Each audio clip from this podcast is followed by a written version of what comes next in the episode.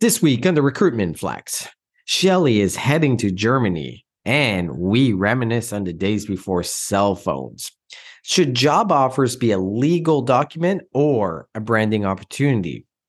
Does leveraging gender-neutral language in your job posting really make a difference? Plus, what diversity, equity, and inclusion data you should be tracking. The Recruitment Flex starts after this message from our partner at VanHack. Hey there, Shelley. Have you heard about VanHack? Oh, you mean the H R tech sensation that's taking the recruitment world by storm? That's the one. VanHack is revolutionizing how companies find top talent globally. Imagine connecting with skilled professionals from all around the world without the hassle. Absolutely. VanHack has a great team and seamless technology where recruiters and companies can discover talent with ease. And they have a talent pool specifically curated for tech professionals. Tech-savvy and globally connected, just what every company needs. VanHack offers tailored solutions for companies of all sizes, from startups to Fortune five hundred giants. So if you're ready to take your recruitment game to the next level, join VanHack today. Yeah, visit VanHack and unlock a world of talent right at your fingertips. VanHack dot com, where global recruitment meets simplicity.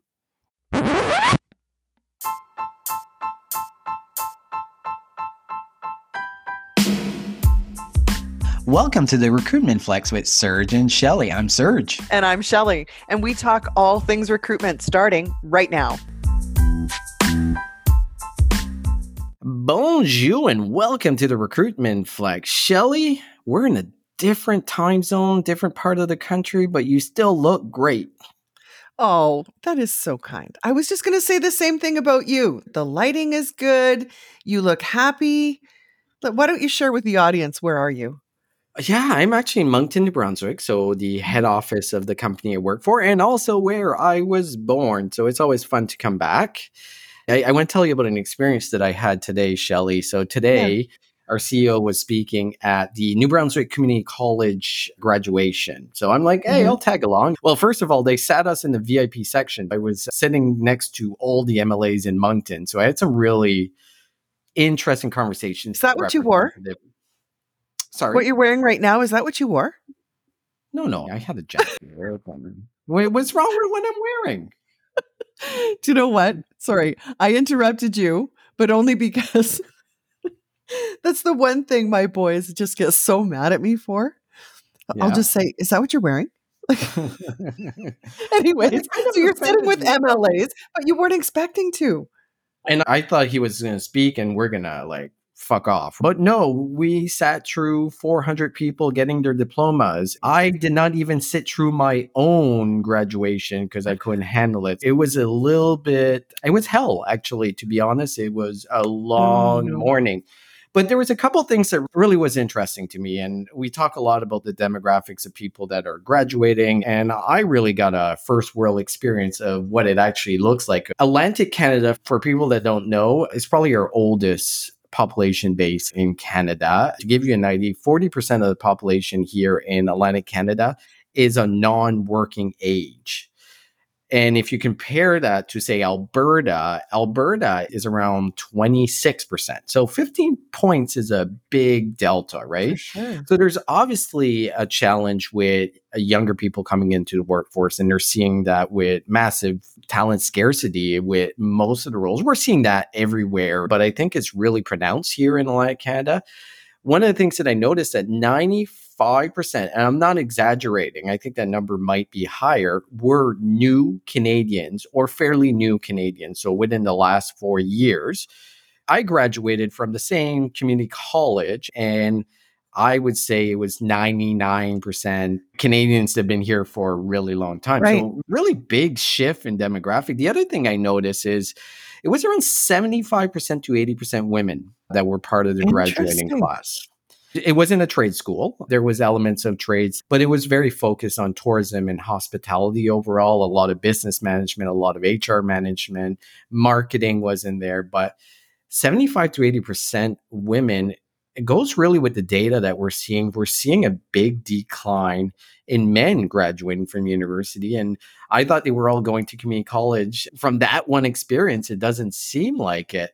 And that's a concern for me, Shelley. I don't know how you feel about that. Obviously, you have two sons that have graduated from university, but where are our young males? What are they doing? Are they not going to school at all? Are they going into a trade? What is happening? Yeah. Do you know, I think back, one of Brooklyn's high school teachers would just look around and say, I feel so sorry for you. Look at the gene pool you got to choose from.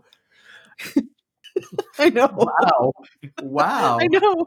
I'm trying to make light of it, but I do understand what you're saying, because if most of the graduating class is women, it's no better than if it were back the other way, where ninety percent of the class is men, right? Yep. There is a bit of that evening out, but I don't have any answers. Very interesting observations, though.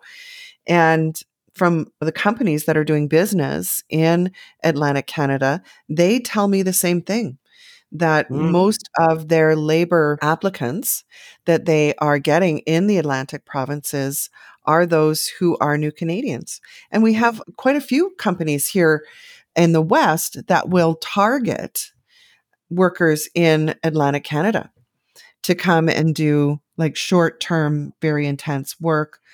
But wow, one of the things that I've seen as well is, okay, they're graduating school in Atlantic Canada, but the anecdotal that I hear is after they're done, they're all moving to Ontario, right? They're moving to the major right? cities, which is a major concern for Atlantic Canada, because the reason that we're driving a lot of immigration is we just don't have the workforce. We don't have the population.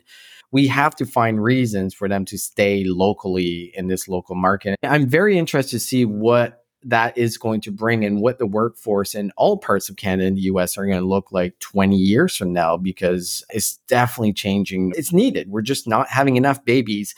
And Shelley, I've done my part when it comes to that. You have. And thank you for that. Thank you for your contribution. Can I share some exciting news with you?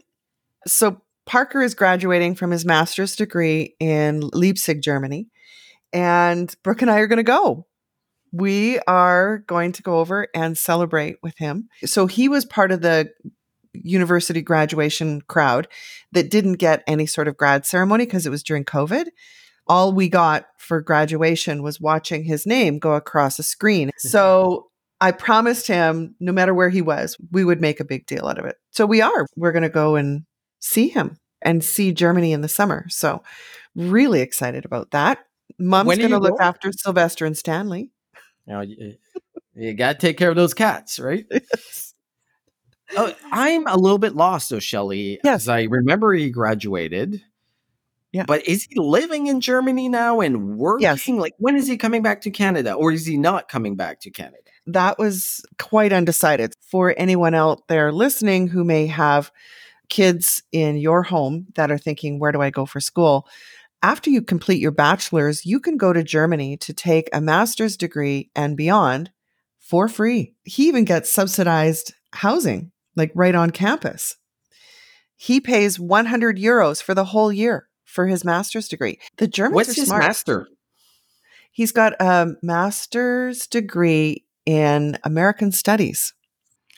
Okay, parents, I'm going to give you an opposite advice.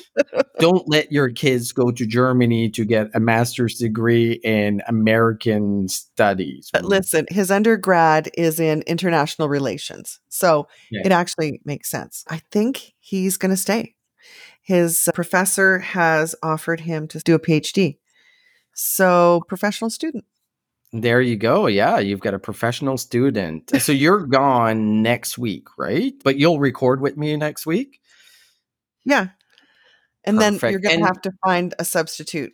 Oh, I have it a substitute. Be hard. Our old friend Kim Wilkinson has already confirmed. So for people mm. that love listening to Kim, I'm, she's going to be co-hosting in two weeks from now. I haven't talked right. to Kim in a long time, so I'm very excited to have her. Yeah. But I'll miss you, Shelley. Oh, oh, of course. But Kim will help me deal with the sorrow of you gone. Shelley, you sent me an interesting article, and I, I want to talk yeah. about it. Can you highlight a little bit about it? Did you ever watch the show Sopranos? Of course, I watched yes. the show okay. Sopranos. So my favorite line by Tony Soprano was, he walks in the room and the guys are all sitting around a card table and they're all talking about remember when. And he says, remember when is the lowest form of conversation. So I'd like to have a low form of conversation with you. I so thought weather just, was the lowest form of conversation based on what you've told me. That too, that too. But yeah, remember when. Remember when. Yes. yes, remember when. So this article talked about, remember when there were no cell phones. It wasn't that long ago. It was maybe two decades ago, but where were we? We were just coming into the workforce. And this was such a fun article because what did we do? And it started off by a younger coworker saying to the author of this article, I, I just could not get their head around the fact that not only did they work full time, but studied at night and got their master's degree while they were working. And the comment was, it's incomprehensible that you could work and take a master's degree at night. Because the question was, well, when are you responding to your emails if you're in class every night? Some interesting things roll out of this, meaning if you didn't have a cell phone on you all the time, how did things work? How did you do things like organize where you're going tonight after work with your friends? You know what?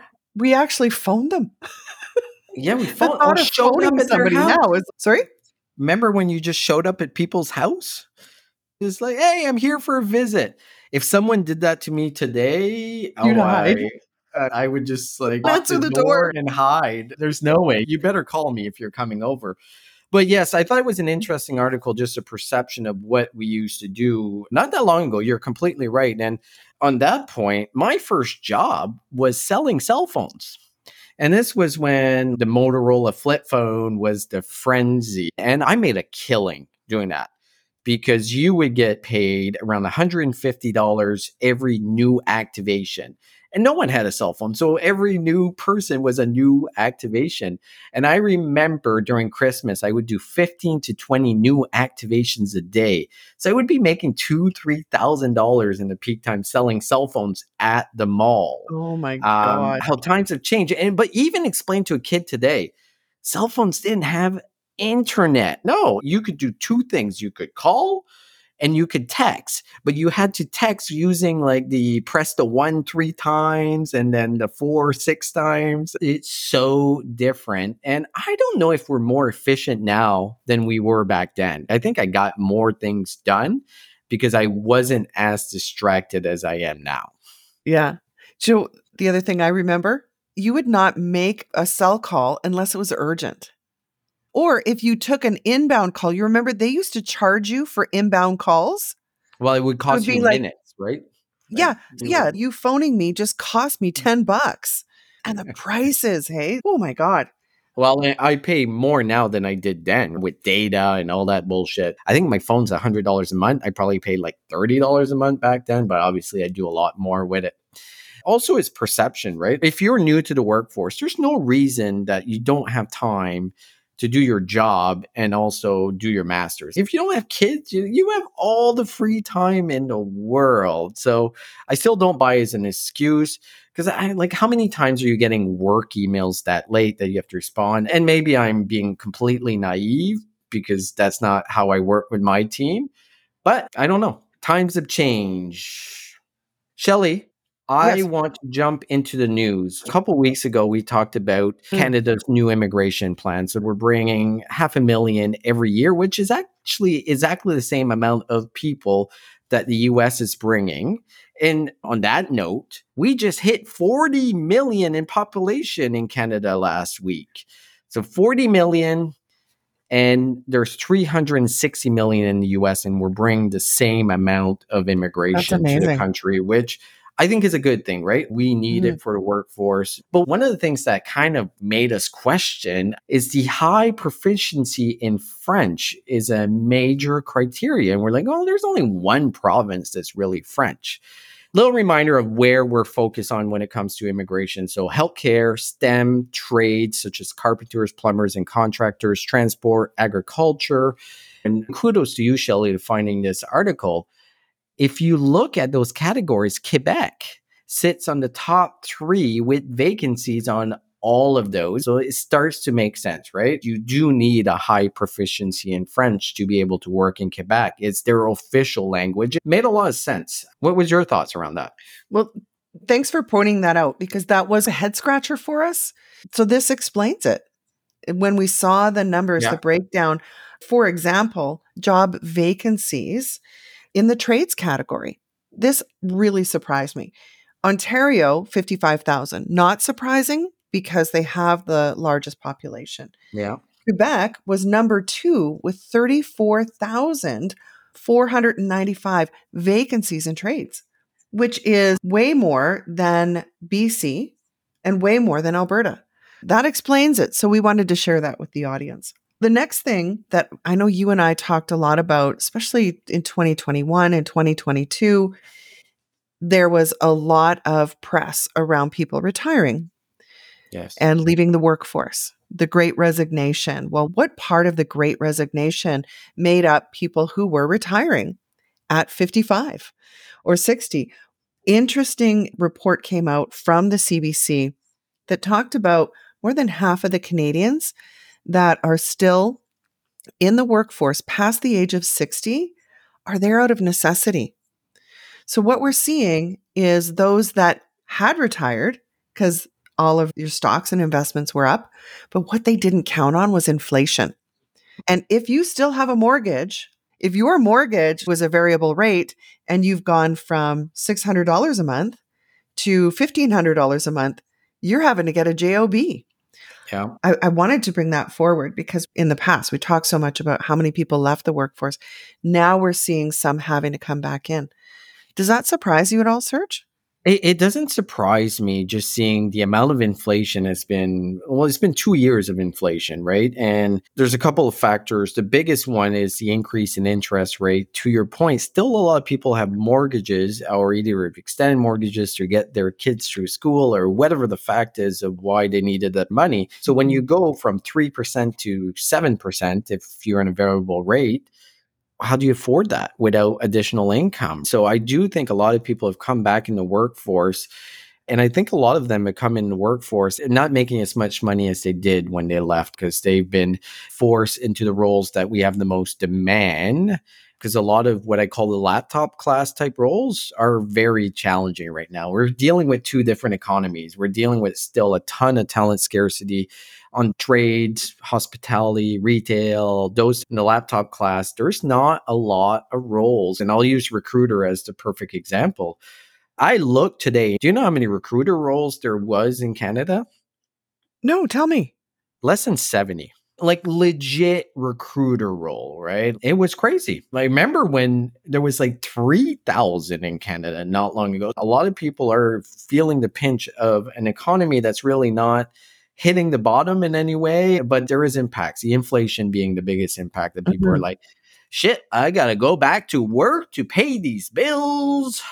Shelley, let's jump into tip of the week. Tip, tip of the week. Why do you have to do that? Why? Why? I, because it Why? annoys you. You're just I trying to it. get on my nerves.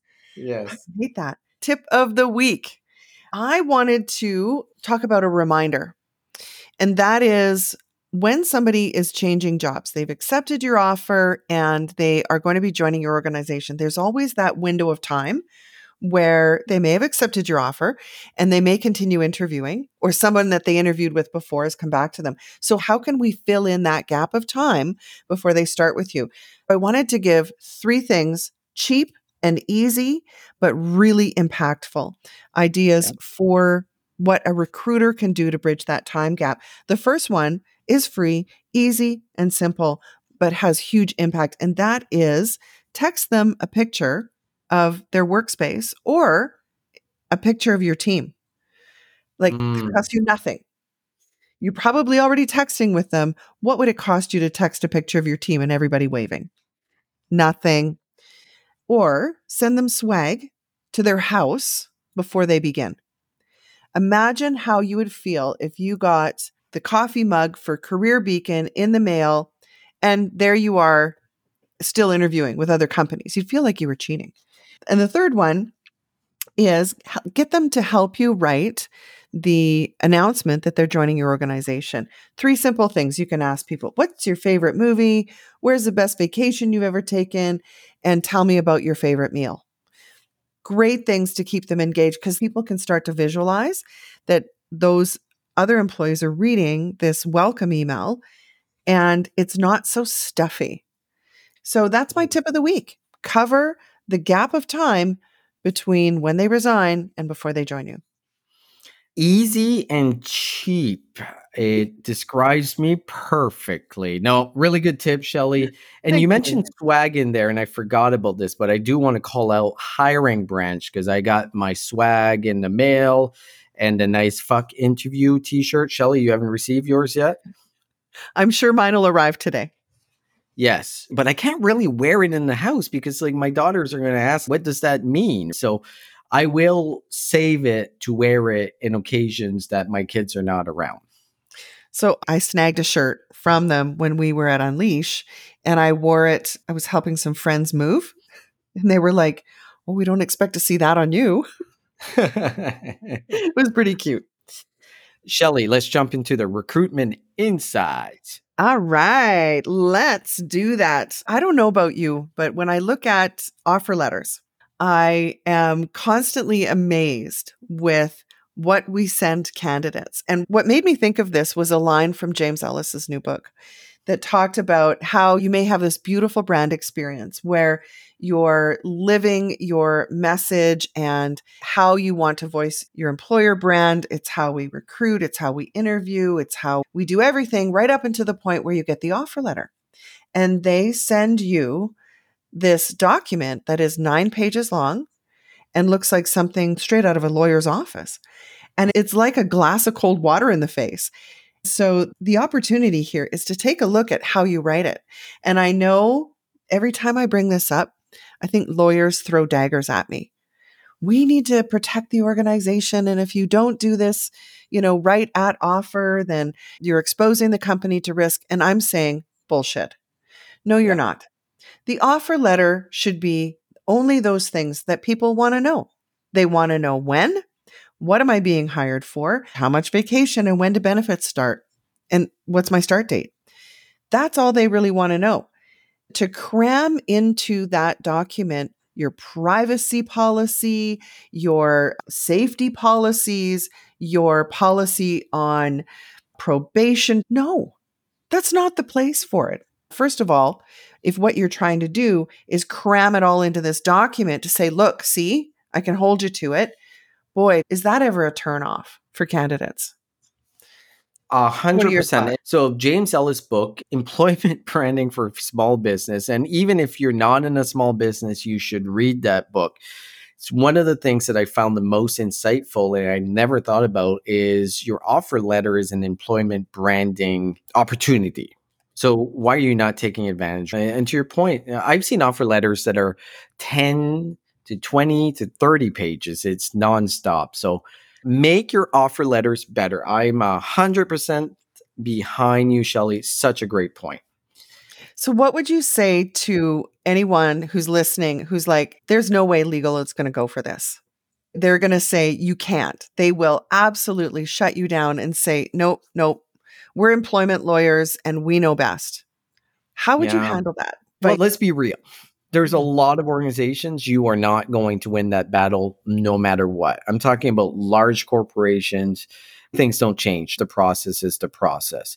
But I think like anything else is being upfront, the value of the offer letter and being like, hey, we can do the privacy statements, but we can all do that after the fact. The goal here in a tight labor market for particular talent, we want to secure this talent. And its first experience is a twenty-page legal document. Probably not a good experience. It starts off really rough, right? It, it just, you need lawyers, but they just take out the, I don't know, the joie de vivre out of anything. And that's just not the experience you want for a new employee. So I completely agree. I guess it's building the case of what it should look like from the front and what it should look after the person is hired and signed their offer letter. If you can build that case, it makes sense. But also, I want you to check out James Ellis' book and go in that section, particularly because I want you to get an idea of what you should be writing. Like your wording in your document doesn't all need to be legalese. You can actually put some fun things in there. Obviously, there's some elements that have to be written in a legal way, but have fun with it. Or how about even making it feel welcoming? Yeah. Why yeah. not? Not every company culture is fun, right? But to no. feel like we're glad you made this decision. Yes. What a novel idea. What's our next recruitment insight this week, Serge? Yeah, I want to jump into the next recruitment insight. And this is one that I'm admitting that maybe I was wrong. So for what? the last, I would say seven, eight years, one of the big things I've been talking about is your gender language in your job posts, of how critical right. it is.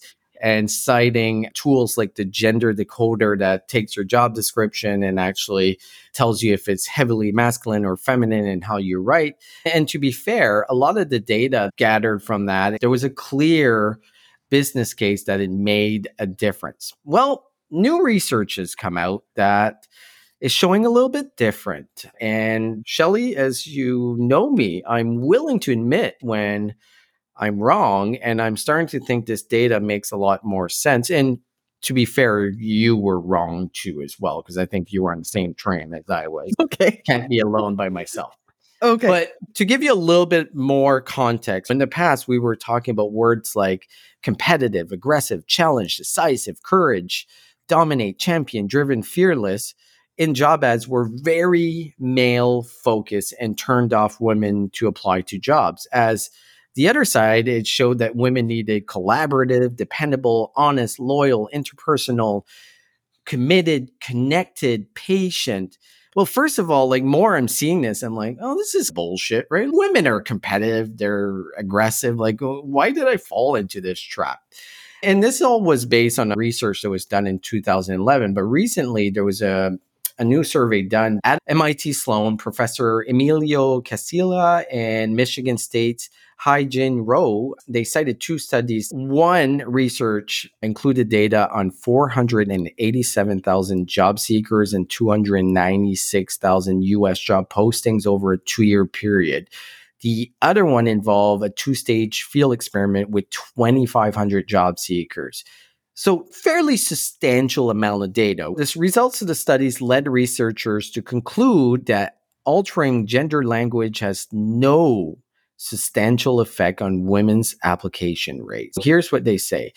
Our findings reveal that both the language used when posting jobs and the gender of the recruiters have no effect that matter in practice on how women and men behave during recruitment.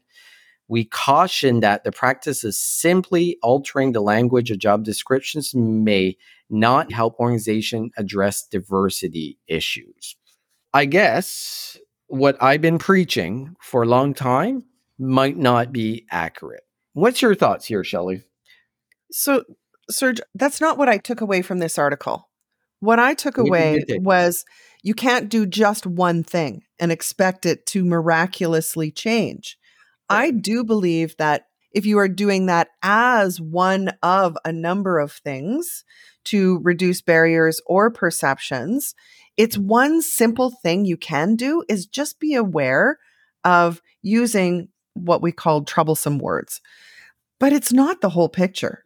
The message was, this is not the silver bullet, that mm. all you need to do is change the language on your job ad.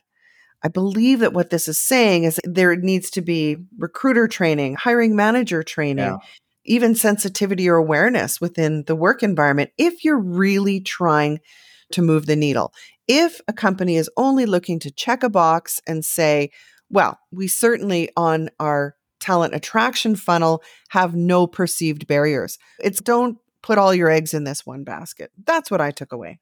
Well, I think you're right. I think one of the key points, though, is a lot of companies just do that. They just change the language and be like, oh, look at us. We're diverse and we're heavily focused on meeting the needs of men and women and how we advertise the jobs. And to your point, it's such a tiny, minute piece of it. And I don't know if I recommend anymore that you should even be bothered or concerned about it. I guess you can't go wrong by doing it, but it's right. not going to have any effect if you're not doing the rest. Exactly. So don't expect it's going to have a big measurable impact. Let's carry on this theme about companies taking on diversity, equity, and inclusion. And you know, my fear has always been that it was a fad. Are companies really investing in it? Are they following through with all the things we heard, certainly in in the last few years that there needs to be this big focus. And who should be focused? Is diversity, equity, and inclusion led by H R, or is it led by somebody specific in the organization? During the pandemic, what we saw was that companies who, prior to the pandemic, had made commitments towards investing in diversity, equity, inclusion initiatives, twenty-seven percent of organizations around the world put a hold on it and had a lot of just really lame excuses as well in terms of why they stopped or slowed down their investment. And the longer term effect is really, what trust can we have in organizations that are saying or reporting that they have these initiatives? So I wanted to talk a little bit about data collection. If organizations are going to do this, and if they're going to continue on investing in it. And I think what we see most is the front of the process in recruitment, yeah. where we are asking people to self-identify or disclose during the hiring process, gender, race. And for me, I understand why you want to collect that, as far as we know that we only had ten women apply, or did we have two hundred women and only ten decided to complete your stupid application process? We don't know that. So being thoughtful about how you're collecting the data in talent acquisition, we need to speak up. We need to speak up and talk about when in the process is the right place to collect data. What I've always thought is we're actually having the opposite effect of what we're trying to accomplish, to fill in all these forms and self-disclose before you even apply for the job. But I don't believe many companies are measuring or reporting that. Do you think I'm onto something here, Serge? What did you think about this article on how we collect the data? Well, I think the key point that it says there initially, and we've talked about this, so Boz, if you're listening, we're talking about it again. It's not happening, right? Like the minute the times are tough, and this is something we predicted. We said this, that this is the first thing that's going to get dropped. And I think for me, the most frustrating thing, and I see it all over the place, even with Pride Month, of all these companies changing their logo to the Pride logo.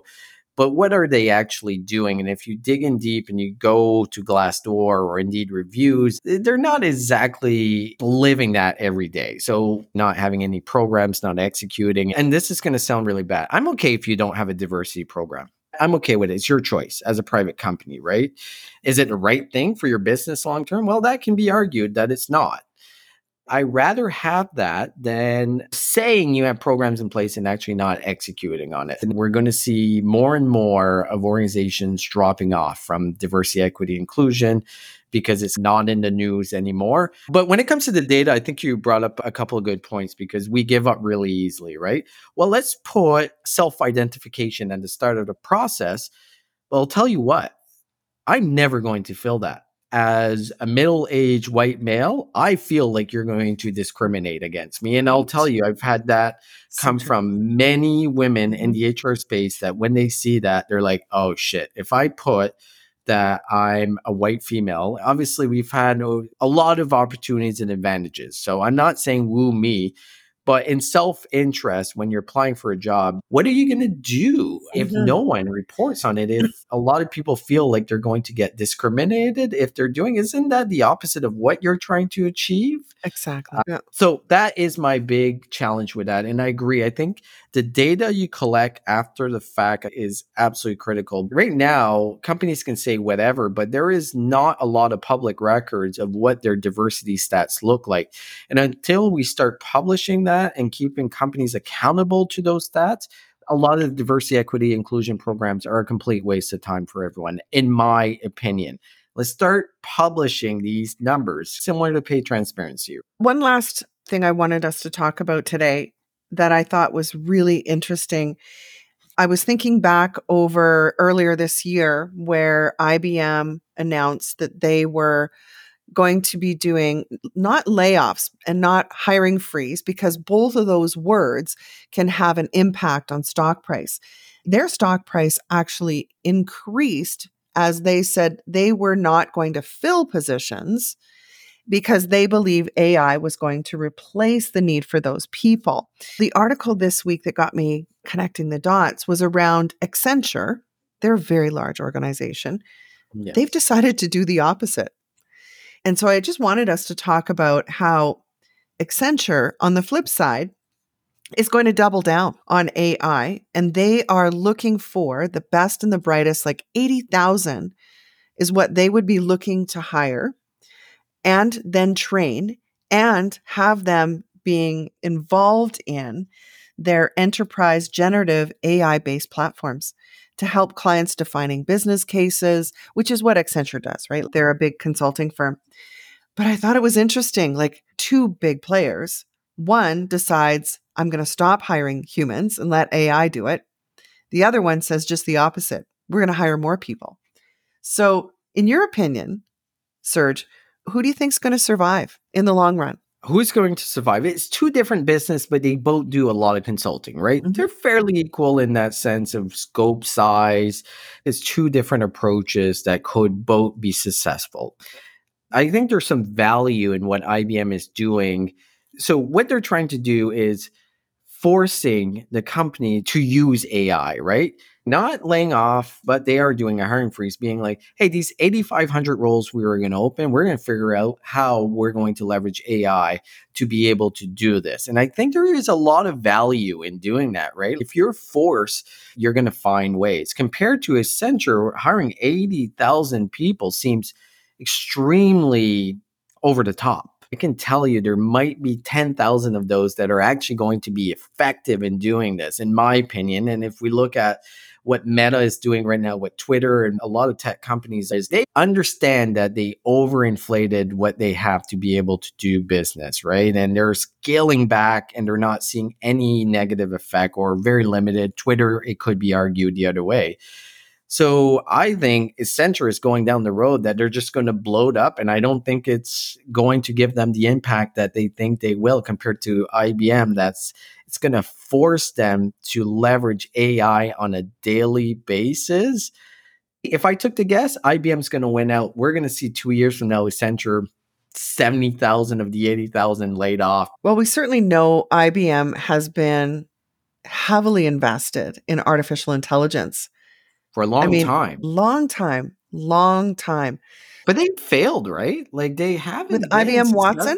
Well, I would say from what I know and understand about their approach to the market for the I B M Watson product, they were trying to build a community where if you wanted to be part of their think tanks or maybe a startup using Watson, you actually had to pay them. Yeah, I think the conversation started at one hundred thousand. And these consultants would see if you had a viable business model or business idea, but you had to yeah. pay I B M, which really goes against what we've seen to be really successful. Is not saying it has to be a freemium model, but some of the best ideas are born out of the fact that you allow those ideas to grow versus mm. you got to pay your way in. On that same train of thought, though, Serge, I'm applauding Accenture, and I think they'll win in the end because okay. A I is already like the genie's out of the bottle. If you're going to allow it to run wild versus getting some of the best and brightest minds and talent to start contributing to the A I practice and generative A I specifically. So I think they're going to win. I think they're going to clobber us all by mm. doubling down on this particular part of their business. Because that's what companies well, it, are going to want to know. I, I How am I going to use will. this? I don't have I to mean, use Watson anymore. Can you just not ask generative A I, like, how do I do this? It's going to tell you. So why are you hiring eighty thousand? But you might be right. I And I'm going to be completely frank. I don't know. I do not know, Shelley, where this is going. All I know is it's going really fast, but I don't know who's going to win. And it's exciting. Exciting. Exactly. Scary, yes. Exciting. It's like your first date, right? It is. It is. Which you haven't had in a long time. So on that note, Shelley, we'll record next week, but get ready for okay. Germany. So excited. Have you figured out what you're wearing yet? If you have your Germany outfit figured out, or are you just going to shop and bring two million dollars like you usually do and just buy two million dollars of clothes? I wish. No, I would never spend that kind of money. I know you exaggerate, but actually you're on the right track. I don't plan to bring very much at all other than no? shoes Ooh. and Ooh. Maybe I will get a date. Yeah, so, maybe. Nice German boy. I'm just bringing comfortable shoes and a couple of outfits. But yeah, the plan is to shop. For that time. Sounds like fun. So Shelley, I Thanks. will be in Calgary the next time I see you. So enjoy the rest of your week and weekend. And thank you everyone for listening. Thank you. Bye now.